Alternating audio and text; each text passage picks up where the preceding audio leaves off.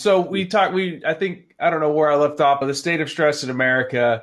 American Psychological Association has been doing some very interesting research, and they said one of the things they found. I think this is pretty obvious that but seventy eight percent of adults say that the COVID 19 pandemic has been a significant source of stress in their lives. Recently, they updated it and said 61% of US adults report undesired weight gain since the start of the pandemic. And roughly 50, 50% said it's affected their behavior in a negative way, like increasing tension in their bodies, getting angry quickly, unexpected mood swings, and screaming and yelling at loved ones. Um, I know for us, the pandemic started, we were in the state of Virginia. We had two small children. Now we have a third one.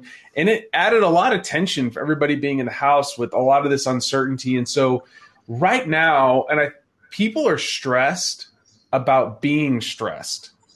And there's actually a term for that. It's called meta stress. And I'm here to tell you today that what you've been feeling right now is absolutely normal and no one is immune to it. But there's actually good news about stress that we're going to talk about today. The first thing we're going to do is we're going to demystify it. We're going to talk about what is stress and what is it really. We're going to talk about how to regulate and frame stress in the moment. And then I'm going to give you some tools for things you can do in the moment to regain your sense of attention. And then we're going to talk about how to lean into stress to change your brain. Before we talk about what stress is, let's talk about what stress is not. Stress is not some evolutionary thing that was designed solely for the purpose of cavemen fleeing from predators. Uh, it's not this awful thing or system that we need to get rid of. Although it does come with some emotions and feelings that can be uncomfortable. And I want to make a bold statement right now, but short term stress, let's say you go into a meeting or I'm presenting in front of a bunch of people right now, there's a little bit of short term stress. That is not the enemy. Okay. Let's talk about what stress is. Stress is a generic response or process that's used to mobilize other systems in the body or brain to actually do something. It's generic in nature, and the body and the mind cannot differentiate between physical stress and psychological stress. And so there's this generic response. And because it's generic in nature, it actually gives us an advantage in controlling it. You see, there's hardwired mechanisms in the body that will allow you to actually put on the brake if you want, or actually put on the gas. Sometimes you actually want to ramp up stress so that you can be more responsive to a situation, which I don't think most people would think of. Now, stress is tightly linked to emotion. Stress is often used to describe an experience that elicits feelings of anxiety, maybe frustration, threaten your security, and push you beyond your ability to successfully cope. So it does have an emotional connection. And stress can come from a lot of different places. There's a difference between a stress and a stressor. Stress can come from things like your family, positive and negative. You can have a positive, and let's talk about like money. If you've got a lot of money in the bank, that's a stressor. It may not be a big issue. If you're suffering and right now you lost your job, yeah, that's a big stress. Politics is a stress exercise is a stress. So there's a lot of different areas where stressors can come, you know, stress can come from. But I want to do a little bit of myth busting here for a second. And there's this, uh, this is Chris Hoy, and he's a six time Olympic gold medalist and one of the most decorated Olympic cyclists of all time. And there's this myth that the best in the world don't experience stress. Pick the the job, an athlete. We're about to see the Olympics coming up. That's completely false. When Chris was describing what it was like to race in an Olympic finals, he said he felt like he was going to the gallows. This wasn't just any cyclist, this was the best cyclist of all time. And he literally was saying when it was time to race for an Olympic gold medal, he felt like he was going to die. Okay. So there's this myth that champions never experience uncomfortable thoughts and feelings. Listen to this very careful, carefully. If the outcome of an event or an experience is uncertain or it will be judged. You should expect to feel uncomfortable. Think about COVID. The outcome of COVID back a year ago was completely uncertain, and so we had stress about it. You go up and do a presentation in front of your colleagues, you're going to be judged. The outcome is uncertain. You should expect to feel stress. An Olympic athlete racing for a gold medal, the outcome is unexpected. They're going to get judged. So there's going to be stress. But the way you feel does not determine how you perform. So we'll come back to this later, but the key is I want you to be open to the idea that it's okay. You can sit in these unpleasant sensations and you can be open to it. And then emotion won't get in the way of your performance. We're going to talk about how to deal with that here in a little bit. But here's one of the keys your brain decides which experiences are stressful and determines your behavioral and your physiological response because your brain is part of something called the nervous system. And the nervous system connects your body to your brain.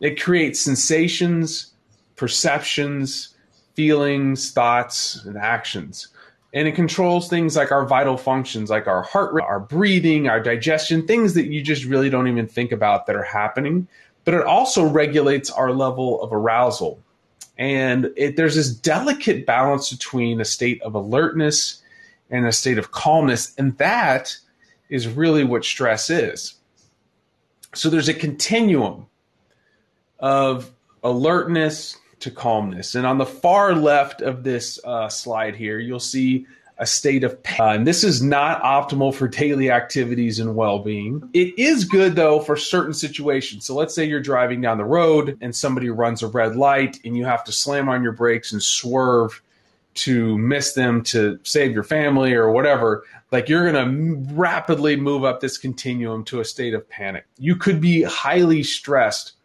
from like a work deadline or a major deadline that's coming up. And when you're on this left side of the continuum, it comes with these unpleasant feelings, this sense of agitation, and it biases us towards impulsive action rather than nuanced thought or discernment. Think back to yourself for a moment, like a time when you were in a very tense conversation and you wanted to say something and you just kept wanting to say something that can get you in trouble sometimes.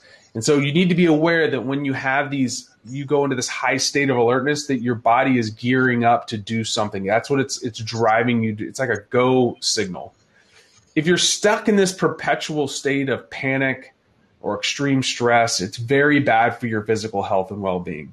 So if you can't manage short-term stress, it's going to turn into long-term chronic stress, and that can be a problem.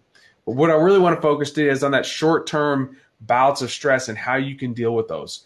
On the opposite end of this spectrum is these is calmness. If you go to the far, you have coma, and then there's deep sleep, which is restores physical and mental health and well being. And we're going to talk about that here in a little bit.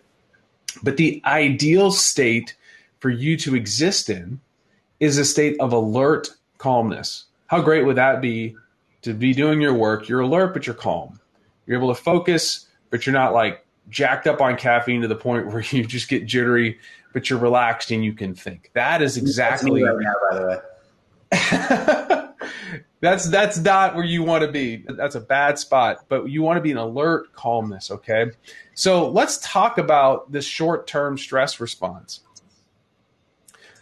Imagine you were to have to get up right now, and this audience was full of people. Most people, actually, the number one fear in the world is public speaking, which is funny to me because it's, people fear public speaking more than they fear dying. So, what would happen if you were to get up right now and have to speak to several hundred? You would have an acute stress response. I'm going to get a little scientific for a second, but just hang in there with me. There's a branch of your body called the autonomic nervous system uh, it's a branch of the nervous system, and it's going to activate something called the sympathetic nervous system. It has nothing to do with sympathy. Rather, it refers to a group of neurons that run from the neck to the navel region. And when this sympathetic nervous system is activated, it releases uh, some different neurochemicals. One is called acetylcholine, and we're going to talk about that later, which leads to a dump of adrenaline into your body.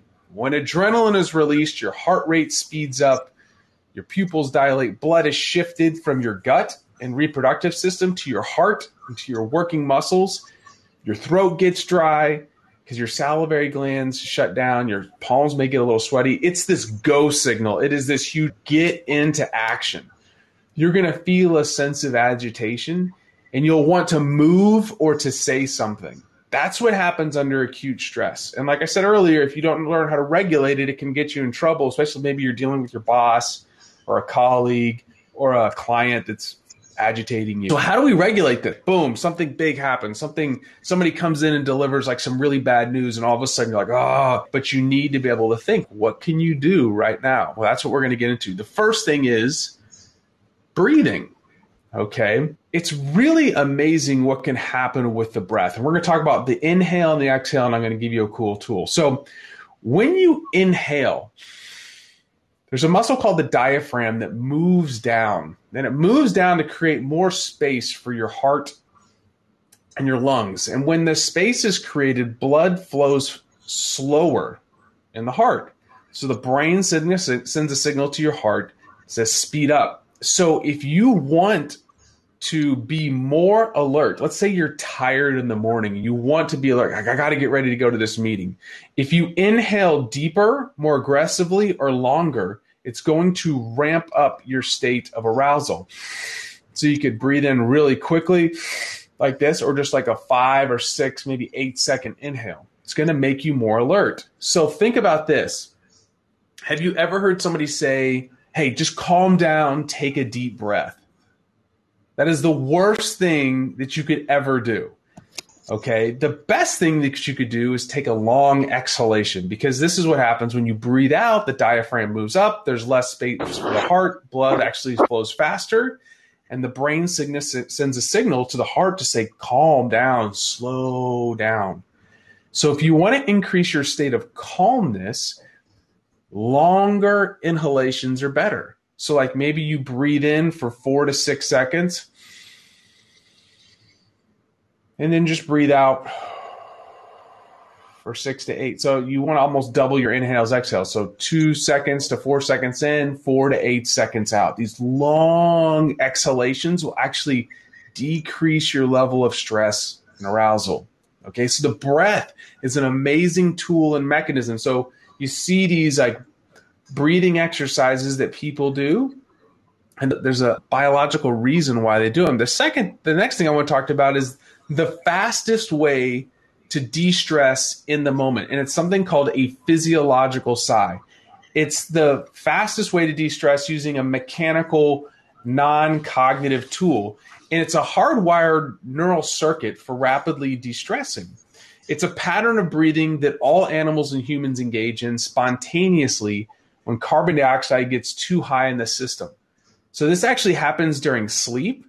It happens after sobbing, and it actually happens uh, in claustrophobic environments. And what it is is it's two inhales followed by a long extended exhale. So like this.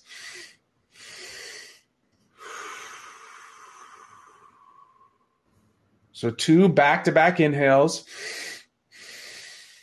maximal and then long exhale. What it does is it maximally inflates these tiny little sacs in your lungs called alveoli, and then it unloads a ton of, of carbon dioxide. You do this three to four times in a row, and you will feel your level of arousal immediately drop. So if you've ever seen somebody sobbing and then they go, like that is a physiological sigh you can actually use this to your advantage. So let's say, like right before I got on this presentation, I'm a little amped up and ready to go. And so I'm going to go, okay, two, I'm going to do this three to four times.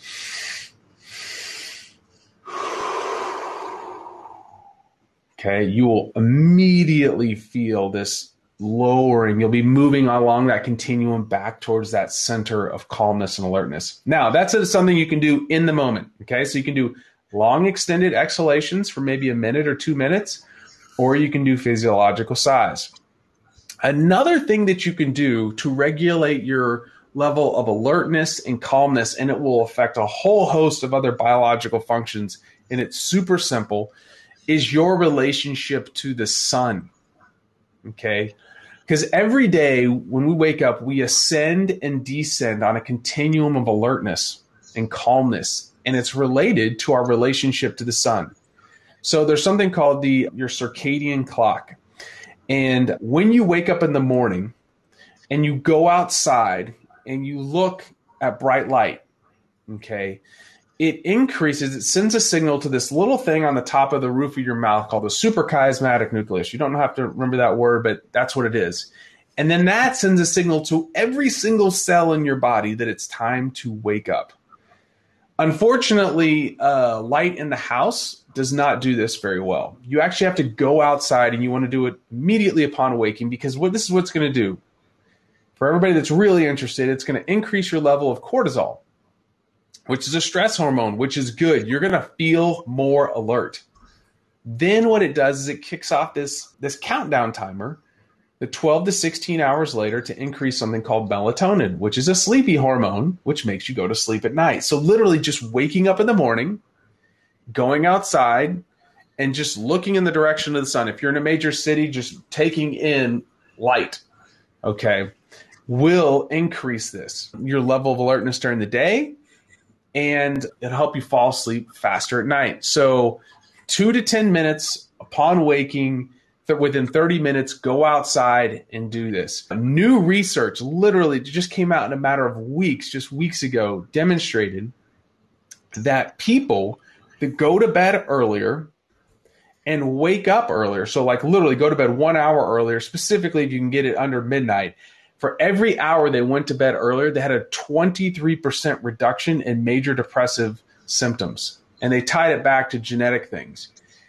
When they looked at the mechanism why this worked, it was because people that woke up earlier got more direct sun exposure and it kicked off all of these biological activities. So literally by you but you have to go outside. Looking through a window is 50% 50 times less effective. So if the sun is bright, you just need to be out there two minutes. If it's like an overcast, overcast skies, maybe up to eight to 10. But it will dramatically make an impact in your level of calmness and alertness and how you can descend and ascend these levels of stress. The next thing you want to be aware of is nighttime exposure to light. So in the morning, you want to get as much light as you can because it's going to help you be more alert. It's going to help you move up and down the stress continuum.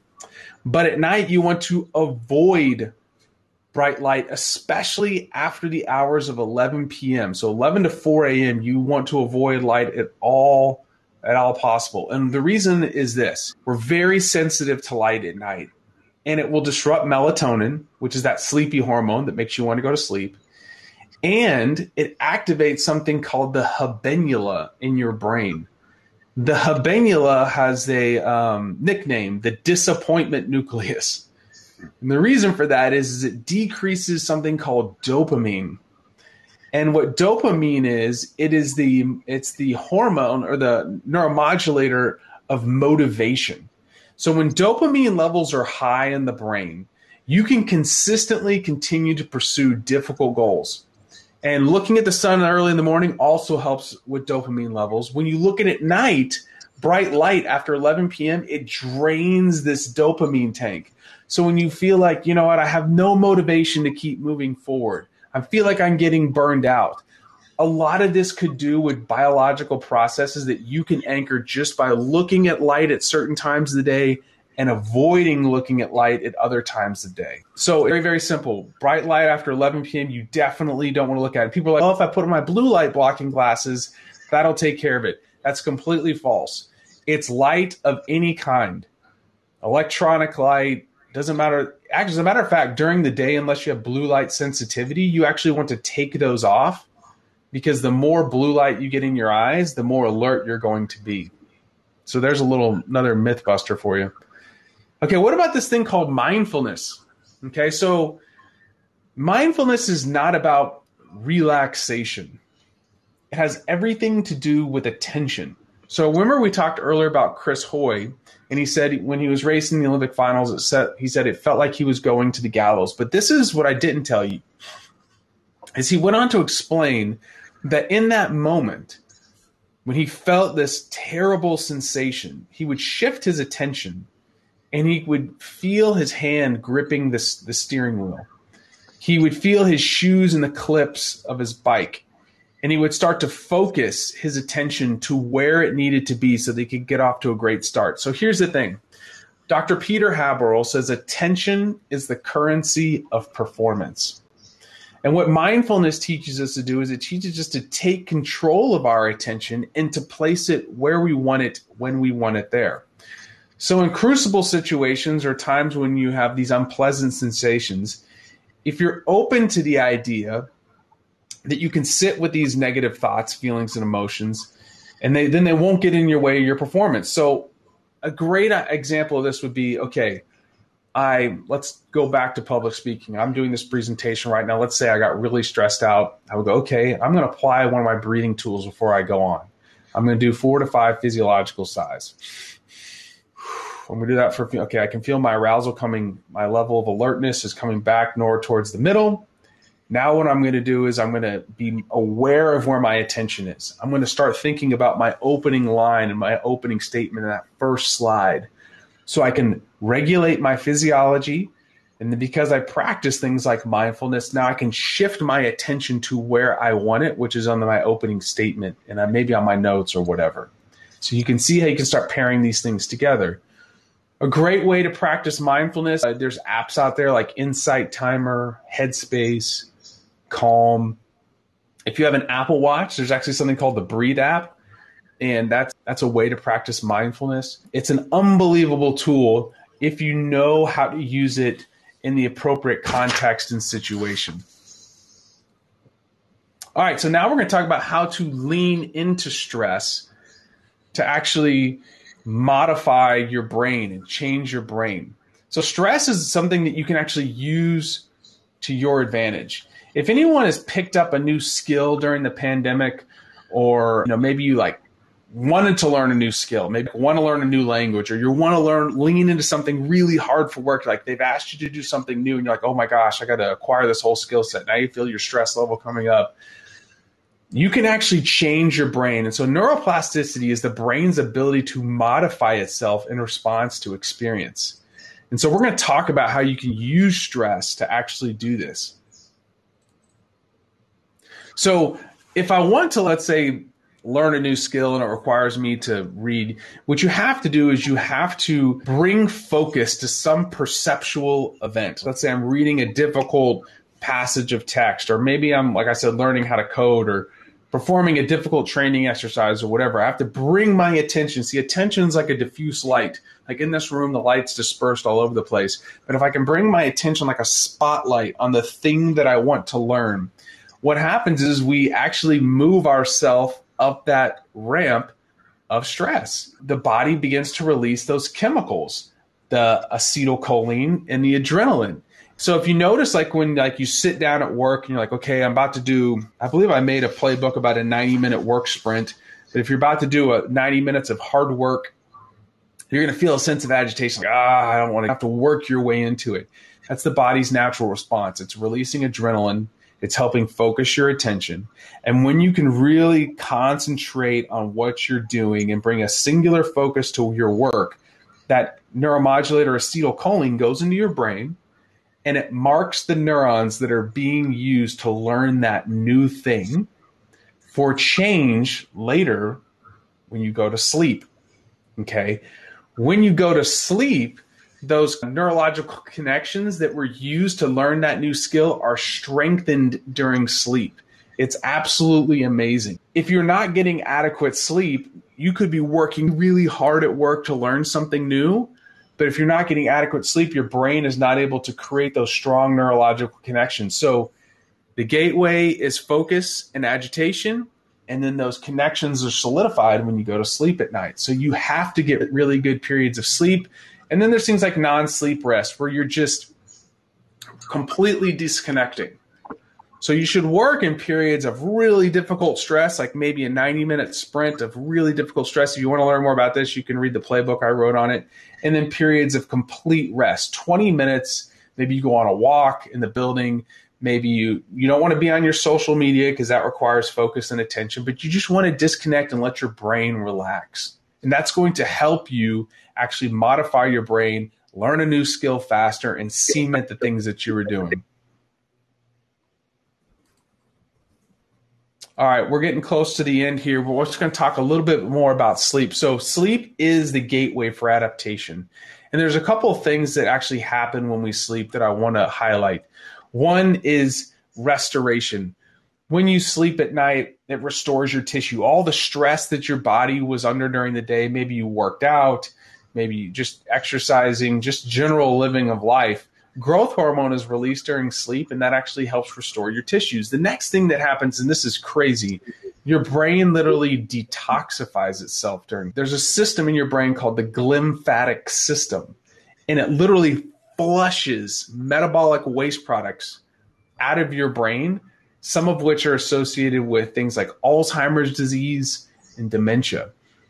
And then the third thing is learning and neuroplasticity, which we just talked about. So when you sleep, there's two parts of sleep really quick. There's REM sleep and non-REM sleep. During non-REM sleep, you, your mind actually can learn new motor skills like how to coordinate itself, learning detailed information about specific events. And during REM sleep, it's like the dreaming stages of sleep is when you derive meaning from experience. It's like you're forming all the relationships of the different algorithms of things that happen during the day. Non-REM sleep, or sorry, REM, not getting enough REM sleep is also associated with emotional irritability. So if you don't get enough sleep at night, you're going to have a hard time being emotionally stable and cementing all the learning that you went through during the day. So, how much sleep do you need? Research demonstrates that you need about seven to nine hours of sleep. My doctoral work, we actually looked at how the brain, how sleep helps your brain adapt to stress. And we found that really seven and a half to nine hours of sleep was that golden window. Most people overestimate how much sleep they get each night by about 30 minutes. So here's the key. If you're a person that's seven and a half is perfect for me, then you really need to be in bed for eight. If you're somebody that, that does well with eight hours, then you really need to be in bed for eight and a half. I know that may be a sacrifice for some of y'all, but I think nothing that I think we would all agree that when you wake up in the morning and you're rested and you're ready to go, it's worth that extra 30 minutes at night that you may be giving up for TV or something else. Last slide before we open up into a Q&A. I'm a big proponent of naps. Naps are a superpower. I don't use that word very often, but a short 15 to 20 minute nap boosts executive function, meaning your ability to make complex decisions, uh, your emotional intelligence, your mood. I mean, some of you may be like, listen, I'm in an office or I'm going back to an office. Like, I don't, I can't like lay underneath my desk. Literally, you could just close your eyes. You don't even have to fall asleep. But just 15 minutes of just like completely unplugging, closing your eyes will help you push through the rest of your day and you'll be sharper both physically and mentally. So 15 to 20 minute nap is a fantastic thing that you can use. Like use that post lunch period when you have this dip, natural dip in energy is a great time to place that. So what did we talk about today? Uh, key takeaway: stress falls on a continuum. It's from the state of like panic all the way to coma, but the place that we want to live is a state of alert calmness. Everyone feels stress. No one's immune to it. The best in the world in whatever field, they feel stress. They just are comfortable with those feelings. Thought they're open that I'm going to be. I'm open to the idea that these thoughts and emotions are going to happen. Then they use mindfulness to direct their attention. They're aware of where their attention is and place it where they want it when they want it. We talked about how to regulate your body's stress response with the sun and breathing, and then uh, take back your attention with mindfulness. It's not just something that yogis do, or whatever. This is a performance tool that everybody can do with a very small amount of time, five to 10 minutes. And then we finally talked about leaning into self-imposed stress to change your brain. And then we talked a little bit about sleep, how seven and a half to nine hours, kind of that golden window to take the learnings that you had during the day, solidify them so you can get an edge at work and on your competition. So if this information was helpful and you want to connect with me across all platforms at Erik Korem, you can find me on, I put a lot of stuff up on Instagram. I put like a weekly blog out on, on LinkedIn. And I actually have a podcast called The Blueprint where we explore this journey of high performance across multiple domains of business, military, education, art. And then finally, I have a company called AIM 7 And what we do is we say AIM 7 sets busy people free by building lifelong healthy habits. We use your wearable technology data to create custom health and well being recommendations to help you on your wellness journey. If that is something that interests you, is like being like you wear a fitness tracker and you're like, you know what? So what if I sleep seven hours or walk 10,000 steps? What does that mean for me? Like, how do I use this information to help me perform better, to have less stress, to have more energy? We have a company for that and we deliver customized wellness recommendations right to your phone. So if you go to www.aim7.com, you can sign up to be an early beta user. We're about to open that up here pretty soon. It's a very discreet. It just asks for your email, and then we'll contact you when we're when we're live and ready to bring you in, which will be here in about the next four to six weeks. Brian, do you want me to just take it off the screen and open up to Q and A? Yeah, please. Jocelyn is actually going to be running Q and A, so uh, you guys can kick off. Hi, Perfect. Erik. Hey. Um, thanks for joining us um, again. And I'm looking forward to our conversation later this week. We have some questions Absolutely. here from the group. So I'll just start off with the first one here. And Erik, can you tell us what the relationship is between stress and resiliency?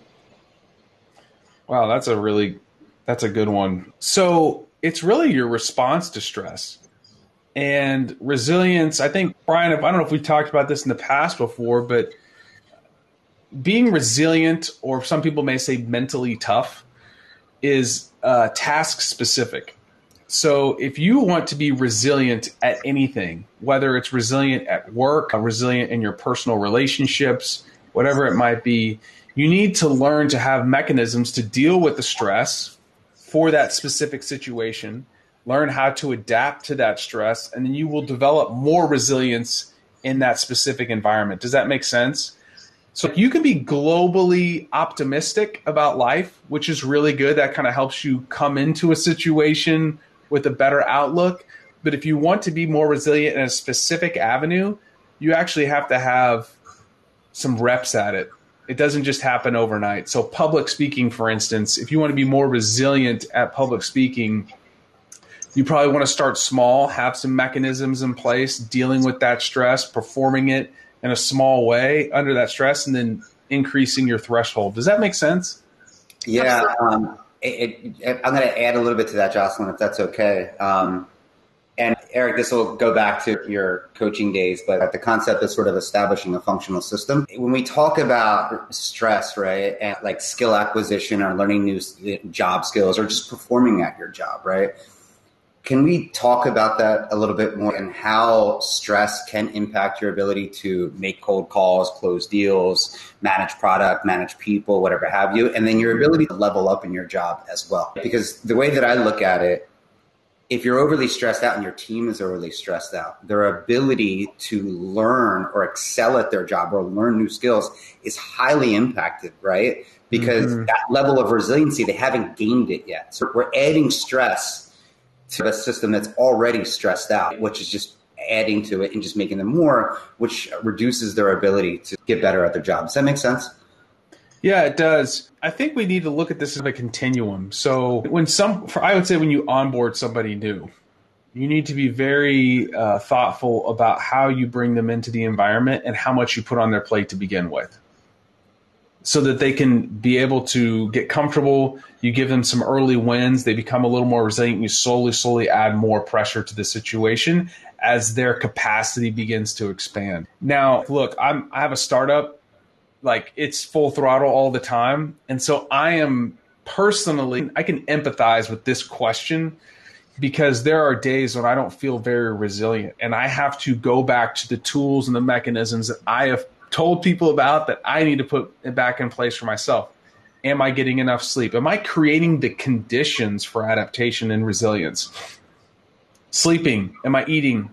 Am I exercising enough? Am I exercising too much? Am I taking frequent breaks throughout the day? Am I staying engaged with my family and healthy social relationships? Like you have to till the soil, so to speak, and create the right conditions. And when those conditions are right, then I can handle the stress of work better. When the conditions are not right, and so people, as we don't want to get into each other's personal lives, but I think there's ways that you can create opportunities for your employees or people on your team to be like, hey, are those conditions right for you?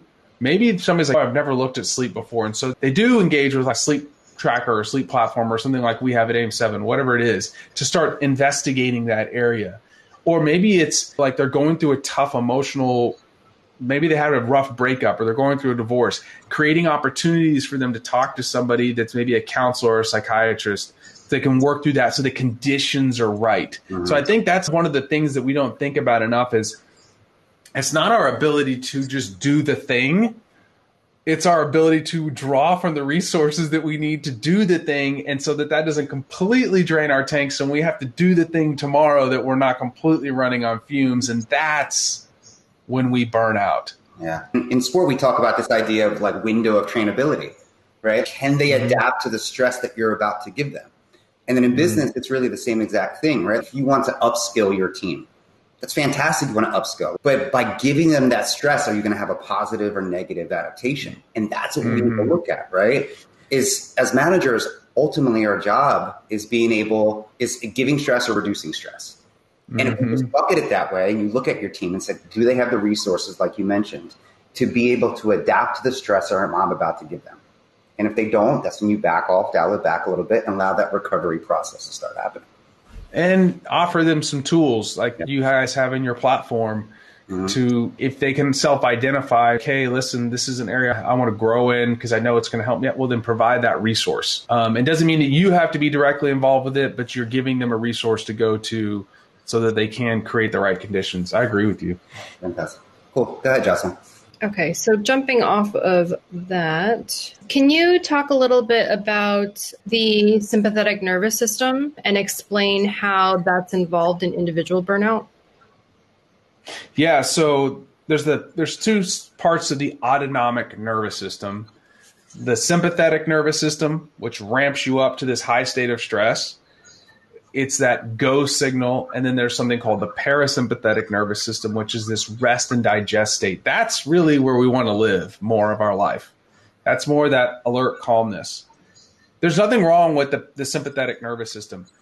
But when you are perpetually living in this state of sympathetic overdrive, that's where you can get into things where you there's different hormonal axes that can completely drain. So, for instance, you don't get a spike in cortisol in the morning like you need it. That's why I talked about the sun. Now you don't get that cortisol spike like you want and it's just a flatlined or it's spiking at the wrong time of day like before you go to bed. That actually happens with people that get burned out and then when they're most exhausted now they're completely alert. I actually know somebody that's happened to. It's a horrible thing. Um, and then your heart rate's elevated and then eventually you get into just fatigue and exhaustion. It can happen and so if you don't, here's the thing, it's if you feel like you're in this constant state of high alertness, you need to start applying some of these tools that we have.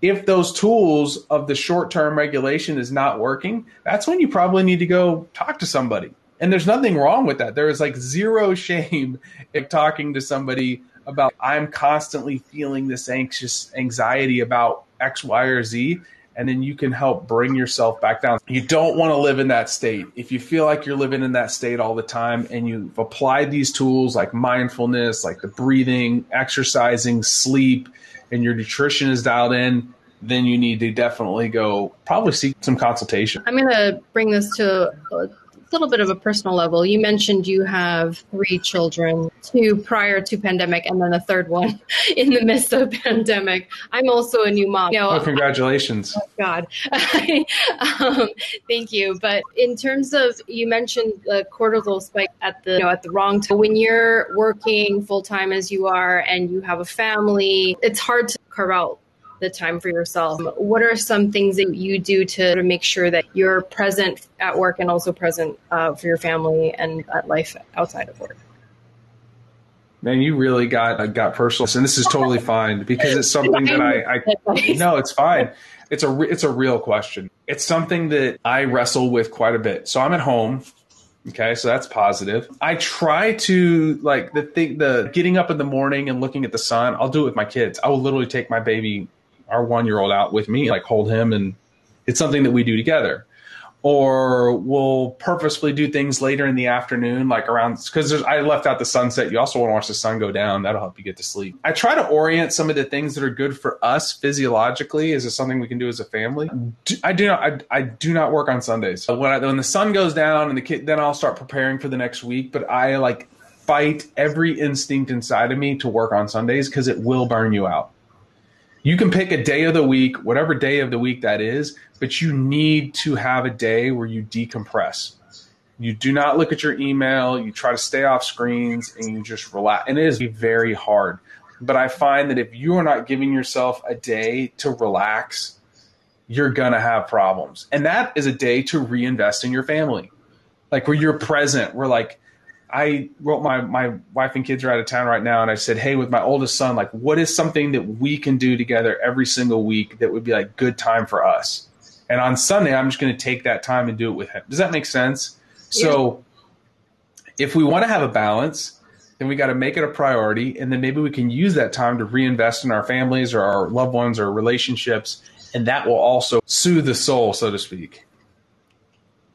Awesome. Thank you. Brian, anything to add before I hop on to the next one? Okay. So let's see. Here's a question. This is from, oh, can you talk about does the judgment side of stress vary depending on the sense of self or ego? The judgment side of stress. Yes. I think what he means is the um, perception, meaning your perception of stress. Does that dictate the, the response, the physiological or psychological response? Yeah, I think if we're everybody has different temperaments, and I'd be lying if I was to say that my temperament isn't like when somebody comes at me that I don't want to come right back at them, and I can feel myself ramp up that stress continuum. That's where you have to learn self discipline and you have to learn how to apply the tool in the moment. And that's where a sense of awareness comes in. That is mindfulness, is like, where is my head? So if you find that you're somebody that that's very type A or whatever you want to call it, and you get you can get ramped up really quick, then you need to be you need to train yourself to be aware of where your head is at and where your thoughts are, so you can shift them back. You can apply the right tool in the moment and gain regain control. Like one thing I tend to do when I'm when I'm excited or whatever I want to talk, it's really not the best thing sometimes. Like I need to listen and just so I've like really I've come up with mechanisms to just listen, shift my attention to that person, calm my mind, and listen to what they're saying and not want to be talking all the time. So I think you have to do a little bit of introspection, um, be introspective on your natural responses and where it shifts you up and down the continuum. Erik, can you add to that from a coaching perspective and how you can utilize those concepts on, when you're managing or leading groups of people? Yeah, when a teammate doesn't act in an appropriate way, and your first inclination is to go off, like regaining control and then knowing how to have a thoughtful conversation. Or if you notice somebody uh, needs a little bit of prodding or encouragement, I think you have to learn your team and how they respond under pressure. And like I have somebody on my team right now, he would he wants like direct feedback. This was bad. This needs to be improved. And he like likes that, and it puts him into the right state of mind where he can be. I have another teammate where if I were to say, I we always try to attack the problem, but if any way, shape, or form it's related to his performance, it shuts him down, and he goes. You can just see his his countenance change. And so I think you need to see what are those triggers that stress people out, and then if you in like how to change your communication to deal with that. And that's also where being in the right frame of mind matters. So if you're mm-hmm. sleep deprived, you're going to have poor emotional intelligence. You're not going to be able to read the room very well. You're going to make poor decisions. And so it's just this cycle. Yeah, and I think that goes back to what we were saying before about managers uh, giving stress or taking stress away. Because a lot yes. of times it's about understanding where your team is at and what is the correct course of action for them. Not even necessarily the correct conversation per se, but what the mm-hmm. correct playbook is or what the correct strategy is to be able to mitigate or improve this issue. And that's where you guys got all these great resources. I would be looking at the problem that I have and then matching it. You can't solve everything at once, but look at the biggest need for your team and then go find the right playbook and implement it. And then once you run the course with that, then I'd go to the next one. Talking more about these windows of stress, and we talked a bit about mitigating it and getting different mechanisms in coping with it. Can you talk a little bit about leaning into stress and how you can use that to advance or, or you know, supercharge uh, the team yeah. in that and, may, and maybe that leads into this concept of readiness as well, Erik, because um, I think they do work hand in hand. Yeah, I mean, I would, I really say it's this neuroplasticity thing, your ability to change your brain in response to your environment. Everybody wants to, the team that learns the fastest is the team that's going to grow the fastest and be able to operate better. And so you have to be willing to lean into this sense of agitation and you need to understand that there's a neurochemical response going on that's actually going to facilitate your performance. So I did a playbook on the here's an example, the 90 minute ultradian rhythm. Okay?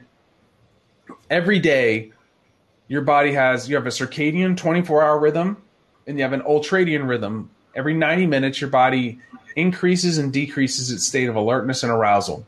Okay, so we're coming up on 90 plus 60 minutes, 90 minutes. About that time, like everybody's gonna be toast. Okay, so you, I set my schedule up for my day right here in 90 minute sprints. Okay, I know that I'm only good for about six, about 90 minutes, and then I need a break because of the uh, biology behind that. So we're gonna, I'm gonna lean into agitation and stress for those 90 minutes, and then because and because that agitation and stress is so metabolically demanding, after that, you can literally measure this. You have a dip in alertness. So you need about 20 minutes to completely get away from the thing so that you can then go back and do it again for about another 90 minutes or so. And so you should set your day up for this, and you should also be aware that your team can only handle so much. So your team meeting shouldn't last longer than 90 minutes. If you're doing that, you should expect poor attention. So lean into this for a discrete period of time and then back off and completely decompress. Like when this is over with, I'm going to go eat lunch and like just space out. Maybe go fold some laundry for about 15 or 20 minutes and then get back to work. But it's hard when you're at home to get back to work. But you got to, I use different things to do that. I may have a little bit of coffee I may use some different types of music and sounds to get my brain going again, and then I have to lean into it.